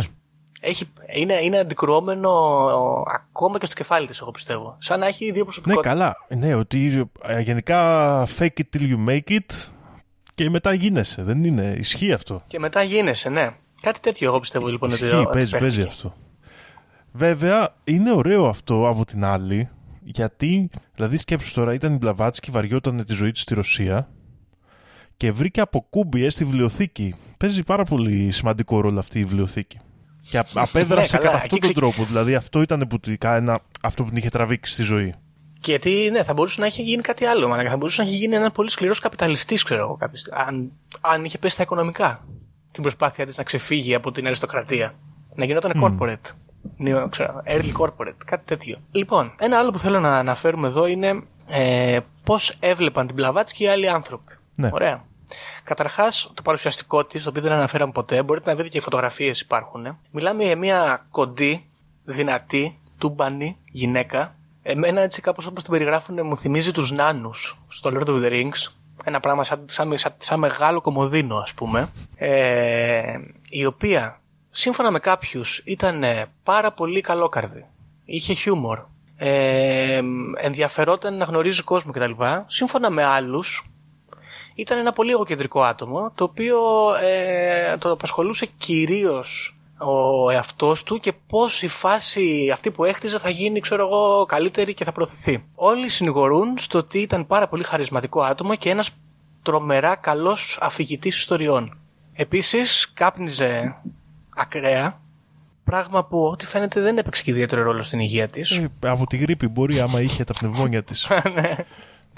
Εκτό και αν πέθανε από αυτό. Ε, και κάποιοι θεωρούν ότι ήταν ένας, ένας πολύ νευρικός και επιθετικός άνθρωπος. Κάποιοι άλλοι τη χαρακτηρίζουν ως ένα πολύ δυναμικό άτομο. Δηλαδή, εδώ, ξέρεις, μάλλον το, το τελευταίο πράγμα που μπορούμε να πούμε για την Μπλαβάτσκι ήταν ότι ήταν έντονη. Ναι. Και ανάλογα με το που στεκόσουν απέναντί της, έκανες και μια πολύ διαφορετική και ερμηνεία. χαρισματική όμως θα έλεγα ταυτόχρονα εγώ. Γιατί και ακόμα και όσοι την αντιπαθούσαν το αναγνώριζαν κάπως αυτό. Ναι, και ήταν και αρκετά ηγετικός Ναι, χαρακτήρας αυτό, από ό,τι αυτό, έτσι. φαίνεται. Γιατί φαίνεται ότι όπου πήγαινε αναλάμβανε ρόλο. Δηλαδή, ακόμα και στο μοναστήρι που πήγε, ε, ουσιαστικά σαν μαθητής, ε, κάποια στιγμή άρχισε να παίζει μπαλίτσα. Ας πούμε. Με το- το να δίνεις, ξέρω εγώ, σε έναν άνθρωπο που είναι κάποια χρόνια εκεί να μεταφράσει τα αρχαία σου κείμενα. Είναι λίγο περίεργο. Τέλος πάντων, αυτή είναι η ιστορία της Μπλαβάτση και αυτό είναι αυτό το άτομο, το οποίο μπορούμε να πούμε λοιπόν ότι ήταν χαρισματικό και έντονο. Μπορούμε να πούμε ότι ήταν ε, ίσως προκατηλημένο, δεν ξέρω αν μπορούμε να το πούμε έτσι, ε, κοινωνικοπολιτικά κατά κάποιο τρόπο. Είχε πολύ κακές απόψεις για ηθαγενείς ανθρώπους και για. με- ακόμα και για τις γυναίκες. Ήθελα να το πω αυτό, το ξέχασα. Ναι, παρουσιάζει γενικά ένα μισογενιστικό χαρακτήρα η Μπλαβάτσκι σύμφωνα με τους ανθρώπους που έχουν γράψει τις βιογραφίες της. Και επίσης παρουσιάζει και μια πάρα πολύ μεγάλη άρνηση με το σεξ. Το είδαμε αυτό και με τους γάμους της που δεν έκατσε ποτέ σε κανέναν. Και υπάρχει εδώ η άποψη, Δήμο, ότι η Μπλαβάτσκι μπορεί να πέθανε χωρίς να έχει κάνει ποτέ σεξ στη ζωή της ή ότι η Μπλαβάτσκι ήταν λεσβία και για, γι' αυτό το λόγο παρουσίαζε και τις ε, μισογενιστικές της τάσεις και γι' αυτό δεν είχε κάνει και ποτέ σεξ με κάποιον άνδρα. Μάλιστα κατηγορεί και τους Εβραίους ότι η θρησκεία τους είναι μια θρησκεία που λατρεύουν φαλικά σύμβολα. Έχει πει η ίδια. Ενδιαφέρον αυτό. Λοιπόν, αυτά. Δεν ξέρω, άποψη. Πολύ, πολύ ενδιαφέρουσα προσωπικότητα και οι θεωρίες, κοίτα να δεις, παρόλο που είναι λίγο έτσι σειραφές όπως είπαμε και πριν, είναι καλές. Εγώ μου αρέσουν οι, οι θεωρίες θεοσοφιστικές. Δεν είναι λίγο. Εγώ διαβάζοντας όλα αυτά και, και το λίμα ας πούμε, εδώ της θεοσοφιστικής οργάνωσης και λίγο που βρήκα κάποια ας πούμε, highlights των βιβλίων, μου φάνηκε λίγο σαν να διαβάζω γνωστικούς. Τις απόψεις των γνωστικών. Ναι, σε πολύ μεγάλο βαθμό. Αλλά και πάλι είναι ενδιαφέρον πώ έφτασες σε αυτές, ε, γιατί είμαστε πριν την ε, βιβλιοθήκη του Ναγκ Χαμαντή εδώ. Άρα, ακόμα και για να φτάσεις σε αυτές τις θεωρίες, σημαίνει ότι τις έχεις μάθει μέσω μυστικών διόδων. Είναι πολύ πιθανό σε εκείνη την εποχή. Ναι, κατά πάσα πιθανότητα από τα, από τα άτομα που γνώρισε μάλλον. Ακριβώς. Και είναι ενδιαφέρον αυτό. Κοίτα να δεις. Εκείνη την εποχή έχουμε ουσιαστικά και μια φάση με τις μυστικές εταιρείες που είναι λίγο όλες επιστρέφουν στο παρελθόν. Αρχίζουν και ξαναγίνονται, δηλαδή, ή εμφανίζονται τουλάχιστον, γιατί δεν ξέρουμε αν υπάρχει συνέχεια και είναι ένα μεγάλο ερώτημα αυτό ας πούμε, στην νομοσιολογία. Αλλά αυτές οι μυστικέ εταιρείες εκεί, ε, όλες πατάνε στο παρελθόν και προσπαθούν ουσιαστικά να ανακαλέσουν αρχαία μυστήρια κλπ. Οπότε, δηλαδή, είδαμε και στον Άλσερ Crowley το κάτι αντίστοιχο και γενικά σε όλους τους μύστες εκείνης της εποχής. Υπάρχει μια επιστροφή στο παρελθόν και πάρα πολύ στην Αίγυπτο επίσης ή στην Ινδία. Ναι. Σε αυτά τα δύο μέρη επικεντρώνονται. Ε, οπότε αυτό εγώ μπορώ να το δικαιολογήσω κάπως. Κατάλαβες τι εννοώ; Δηλαδή είναι Ναι, ναι, ναι. στο κομμάτι εκείνης της αναζήτησης εκείνης της εποχής. Και είναι και λίγο της μόδας, αλλά έπαιζε και όλα στους μυστικούς κύκλους. Μμμ. Εμένα αυτό που μου άρεσε εδώ στην Πλαβάτσκι είναι ότι φαίνεται ότι όλη αυτή η θεωρία της, ε, των θεοσοφιστών ε, είναι, είναι όντως μια σειραφή, αλλά η οποία γίνεται σταδιακά ανάλογα με τα βιώματά της. Δηλαδή, πιστεύουμε κάποια πράγματα στην αρχή, μετά πηγαίνουμε ξέρω εγώ, πάλι στην Ινδία, βάζουμε κάποια άλλα. Γυρνάμε, πηγαίνουμε ξέρω εγώ, στο Μεξικό, προσθέτουμε κάποια άλλα. Γνωρίζουμε κάποιους ε, Αιγύπτιους, βάζουμε και κάτι άλλο. Αφαιρούμε κάτι πιο πριν. Γενικά, ανάλογα με το τι φάση, σε τι φάση βρισκόταν, έφτιαχνε σιγά σιγά το, το δόγμα της. Ναι. Αυτό, αυτό είναι ωραίο γιατί σημαίνει ότι δεν πήγε, παρότι ξέρω εγώ μπορεί να έκλεψε κατά κάποιο τρόπο πολλά πράγματα, φαίνεται ότι το άτομο αυτό δεν έψαχνε να βρει ένα αποκούμπι κάπου και να, να κλειδώσει ας πούμε, το ζήτημα και να πει το έλυσα. Ψαχνόταν μέχρι πολύ πολύ πολύ αργά στη ζωή της. Ναι, και είναι πάρα πολύ γαμάτο αυτό. Το ότι Ναι, αυτό είναι. α- α- Αυτό ήταν μια σπάει. θεωρία που εξελισσόταν μαζί με τον άνθρωπο και το έβλεπες. Και Ναι. αν μπορούμε να πούμε ότι ακόμα και αν δεχτούμε τη θεωρία της απαταιώνισσα, είναι πολύ ειλικρινές αυτό. Μμ. Ε, τώρα, ε, εμένα ένα πράγμα εδώ που δεν μου αρέσει να πω είναι ότι ε, τα κάνανε όλα από ό,τι παρατήρησα με το νούμερο 7. Έπαιζε πολύ μπαλίτσα. 7, 7 οι φυλές. Ε, και ε, είναι λάθος παιδιά αυτό. Είναι 5 το μαγικό νούμερο. Ναι. Ψάξτε Κά- το. κάποιο ψάξτε λάθος το. κάνανε και σε κάποιον υπολογισμό και τους βγήκε ένα-δύο παραπάνω. Τους βγήκε 7, δεν πειράζει.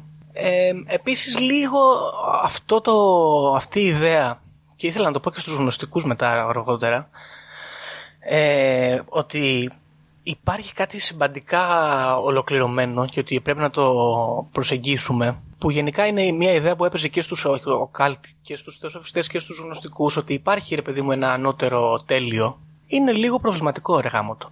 Γιατί δεν βρέθηκε μια μυστική οργάνωση να λατρέψει το χάος και το, την αλλαγή και το ότι τίποτα δεν είναι προ- ποτέ το τέλειο; Ναι.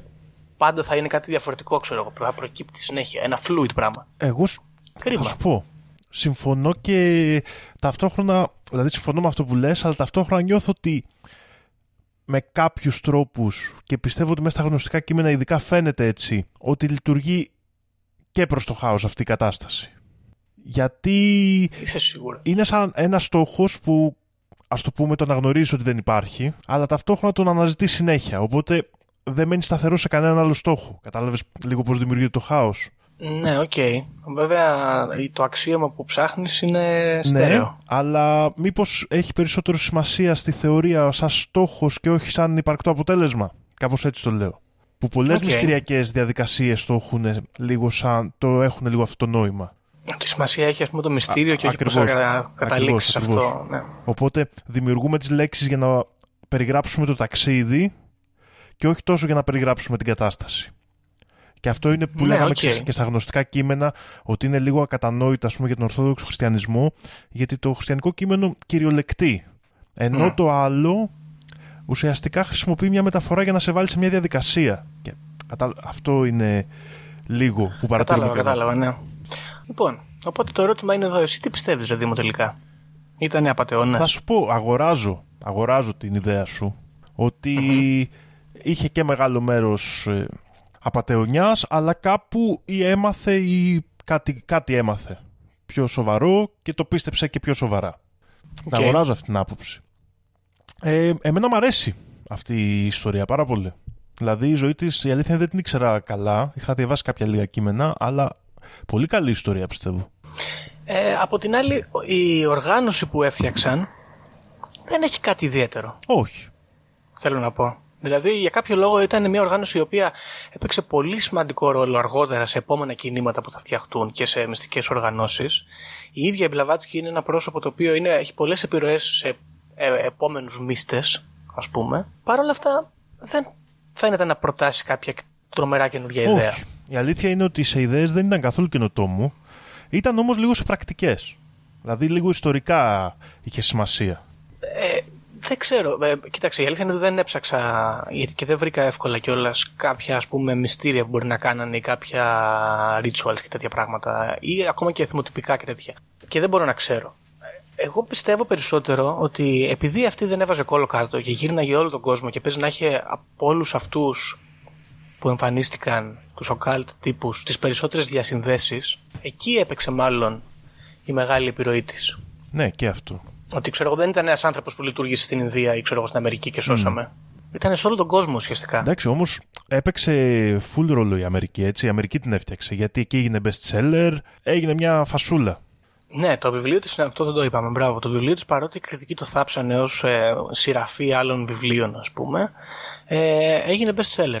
Και είχε τρελή απήχηση. Αυτό θέλω να πω. Δηλαδή, στο κοινό. Και γι' αυτό μίλησα για τα πρακτικά που έκανε σαν οργάνωση.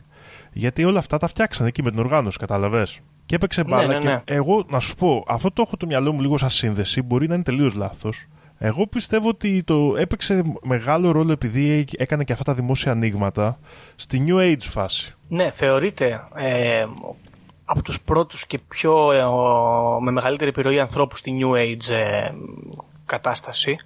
Κυρίως εγώ πιστεύω γιατί έμπλεκε πάρα πολύ τη μοντέρνα επιστήμη με όλο αυτό το spiritual πράγμα. Που αυτό ουσιαστικά παίζει πολύ μεγάλο ρόλο στο New Age. Ναι. Έτσι. Προσπαθούμε να εξηγήσουμε επιστημονικά πράγματα με πιο έτσι, ε, ελαφρύ ας πούμε, και ανοιχτό μυαλό σκεπτικό, όχι τόσο επιστημονικά. Ναι, ναι. Και η Μπλαβάτσκι φαίνεται ότι τα έπιανε όλα αυτά τα πράγματα, ασχολούταν με όλα αυτά τα επιστημονικά, τα οποία είχαν και άνθηση εκείνη την περίοδο. Ενώ, ας πούμε, οι γνωστικοί με την επιστήμη δεν είχαν αυτήν τη σύνδεση. Σε αυτό το βαθμό τέλος πάντων. Ναι. Και είναι και αυτό δηλαδή ένα ωραίο κομμάτι έτσι, της εποχής της ξέρεις. Είναι και η επιστήμη το νέο μέτωπο ας πούμε. Οπότε μπορούμε να ανοιχτούμε και προς τα εκεί. Εντάξει, βέβαια, εγώ έχω πρόβλημα μεγάλο με το New Age. Μου φαίνεται ναι, ε, συμφω- συμφωνώ πολύ γενικά. ξε, ξε, ξε, ξενέρωτο. δεν ξέρω. ναι, αλλά έπαιξε μπάλα. Ήταν αυτό. Γι' αυτό λέω λίγο ιστορικά. Κατάλαβες. Μπήκε πιο στο λαό και πέρασε. φτια- Φτιάχτηκε υποκουλτούρα. Δεν τα κατάφερε να γίνει κουλτούρα, αλλά έφτιαξε Ναι, οκ. κοινό κάπως. Και είναι αυτό δηλαδή έχει μια σημασία. Η αλήθεια είναι όμως ότι ναι, δεν είναι κάτι τρελό η οργάνωσή της. Όχι. Βέβαια, μπορούμε να πούμε ότι ας πούμε, οι θεοσοφιστές είχαν αυτήν την, την ιδέα του να κάνουν όλο αυτό το, όλο αυτό, την, τη μελέτη τέλος πάντων με τον τρόπο που σκεφτόντουσαν να την κάνουν έτσι οριζόντια για όλους, άσχετα από το ποιος και τι είσαι. Και στη σημερινή εποχή, αν θεωρήσουμε ότι το New Age είναι μια υποκουλτούρα η οποία έχει πολύ μεγάλο hype, κατά κάποιο τρόπο τα κατάφεραν. Ναι. και παίξανε και ρόλο Καλό. μετά, δηλαδή έχουμε ξαναναφέρει τον ε, Lead Bitter, παραδείγματος χάρη, που ήταν μαθητής της Μπλαβάτσκι και έχει αναπτύξει όλη τη θεωρία με τις άβρε, παραδείγματος χάρη. Έτσι, Ναι. δηλαδή έχουμε και συνέχεια και σε άτομα. Ισχύει. Εδώ είναι κρίμα να πούμε που δεν γνώρισε ποτέ τον Άγγελο Τανάγρα, ποιος ξέρει. Ναι. Αν και πιστεύω ότι ο Τανάγρας θα την, θα την πέρναγε κόσκινο. Δεν ξέρω. Θα την έβαζε εκεί. Οριακά, οριακά πιστεύω. Χρονολογιακά, αν θα, Θα τα όχι, βρίσκανε. αν θα μπορούσε να τα βρει. Α, Ε, μπορεί να τα βρίσκανε. Μπορεί άμα τις έβρισκε. Ποιος ξέρει. Ναι, ποιος ξέρει. Είναι κάτι το οποίο χάθηκε και δύο μια ευκαιρία, κρίμα. Πάνω κάτω αυτή είναι η φάση της ε, Γελένα Μπλαβάτσκι, φωνηρή αυτής ε, Ρωσίδας. Σαν μπάμπουσκα, εγώ τη φαντάζομαι, η οποία κάπνιζε γύρω και πήγαινε από μέρος σε μέρος και τους έλεγε τρελά πράγματα, ας πούμε. Προσποιούταν ότι παθαίνει επιληπτικές κρίσεις και μιλάει με στοιχεία, ας πούμε, του υπερπέραν. Χαμάει. Ε, με σιγουριά μπορούμε να πούμε ότι η φάση της ήταν πετυχημένη. Αυτό τουλάχιστον είναι το μόνο σίγουρο. Τα κατάφερε, ας πούμε, να περάσεις και στην ιστορία, αλλά και να αφήσει και ένα αποτύπωμα στο κάτω-κάτω. Με, και με την οργάνωσή της και με η ίδια ως προσωπικότητα. Και σχετικά θετικό θα πω εγώ. Η αλήθεια είναι ότι, να, σε αντίθεση ας πούμε, με τον Άλστρ Κράουλι που πεθάναν και μερικοί άνθρωποι με τις μαλακίες που κάνανε, εδώ δεν έχουμε να συμβαίνουν άσχημα πράγματα. Απλά την ψάχνανε και θε- φιλοσοφούσαν και κουτίζανε, ας πούμε, με μεταφυσικές εμπειρίες. Κάτι τέτοιο. Κουτίζανε, το έκρινα τώρα, δεν το εννοούσα έτσι. λοιπόν, ωραία. Έμπαινες, θεοσοφιστές. Ε, δεν ξέρω να σου πω την αλήθεια. Λίγο το hype ίσως επειδή είμαι λίγο hipster στις μυστικές οργανώσεις ίσως με εξεκούβε. είναι λίγο ναι. mainstream λες. Δηλαδή δεν το θα με ακούω εγωίτευε αυτό. τόσο νομίζω όσο μία ξέρεις που μπορώ να μπω μόνο εγώ. Ναι, Κα- το ακούω αυτό, το καταλαβαίνω. Θα μπορούσα, κοίταξε, εγώ θα έμπαινα αν ήταν πιο corporate. Άμα βγάζαμε και λεφτάκια. Την είχαν δει και λίγο πυραμίδα, αλλά δεν κάνανε κάτι τέτοιο. Οπότε ναι. Κοίτα, It's a no for me. δεν ξέρω, εσύ έχεις αποφασίσει σε βαθμολογία; Ε, αισθητικά, λοιπόν, η Μπλαβάτσι για μένα παίρνει έναν πολύ μεγάλο βαθμό παρότι ασχολείται με πράγματα που δεν μου αρέσουν πάρα πολύ, όπως τα New Age και τα Ινδουιστικά. Δεν τρελαίνομαι. Γιατί κυρίως για το πρόσωπο. Δηλαδή, ίσως θα έπρεπε να πω πιο σωστά ότι βάζω χαμηλή βαθμολογία στην οργάνωσή της και δεκάρι καθαρό στην Μπλαβάτσκι γιατί έζησε ζωάρα. Τρελή ζωάρα. Είναι ο, ο Τζακ Κέρουακ των ε, occult αριστοκρατών. Κάτι τέτοιο. Οπότε Ναι, ρε υπέρ. μαλάκα. Αυτό. Είναι και εγώ δηλαδή αισθητικά στην ιστορία βάζω πολύ μεγάλο βαθμό για αυτό ακριβώς που λες, φίλε. Δηλαδή ήταν ένα κοντό ντούκι έτσι εκεί πέρα που κάπνιζε όλη την ώρα και έζησε, πήγε παντού, έκανε ό,τι ήθελε. Έλεγε ότι είναι medium. Πολύ καλή ζωή, μπράβο, ναι. Ωραία. Λοιπόν, ε, νομίζω ότι καλύψαμε τη ζωή της, Χε- της Γελένα της Μπλαβάτσκι. Είπαμε και λίγο απ' έξω, απ' έξω για τους θεοσοφιστές κάποια πράγματα. Ε, φίλες και φίλοι ακροατές και ακροάτριες θέλουμε και τη δική σας τη γνώμη. Μπαίνατε δεν μπαίνατε. Σας έπεισε ή δεν σας έπεισε η Μπλαβάτσκι. Ήταν απαταιώνας ή ήταν ε, κάποιο τρομερό ενδιάμεσο άτομο. Ποιος ξέρει. Πείτε μας καμιά ιδέα, αφήστε μας κανένα σχολιάκι στο site μας, να πιάσουμε καμιά κουβέντα όπως είπαμε και στο προηγούμενο επεισόδιο. Και νομίζω ότι με αυτά μπορούμε να σας αφήσουμε και θα τα πούμε την επόμενη εβδομάδα. Γεια χαρά. Βαριά με τη συζήτηση για το αν η γη είναι επίπεδη. Είναι επίπεδη τελείω. Και όποιος πιστεύει το αντίθετο δεν το συζητάμε. Έτσι. Οι δικές μου γνώσεις, χωρίς να έχω διαβάσει, χωρίς να μου έχει πει κανεί, είναι ότι τα σύμπαντα είναι 7. Αν διαβάσεις, θα σου πούνε τα σύμπαντα είναι άπειρα. Εγώ σου λέω είναι 7. Γιατί; Γιατί αυτό συνειδητάζουν. Εγώ πιστεύω ακράδαντα ότι βρισκόμαστε σε ένα Matrix, ε, σε ένα πλασματικό εικονικό κόσμο Επειδή ανέβηκε στον ημιτό και του το είπε ένας εξωγήινος. Πραγματική ιστορία, κύριε Υπουργέ. Πραγματική ιστορία, κύριε Υπουργέ. Πραγματική ιστορία, κύριε Υπουργέ. για να μπορέσετε να έχετε επίγνωση αυτών των φρέσκων πραγμάτων που τρέχουν γύρω μας τώρα τελευταία εκπομπή παρουσίασης 8 τόμοι και ένα αρχαίο ελληνικό σύμβολο μόνο 29 ευρώ τζάμπα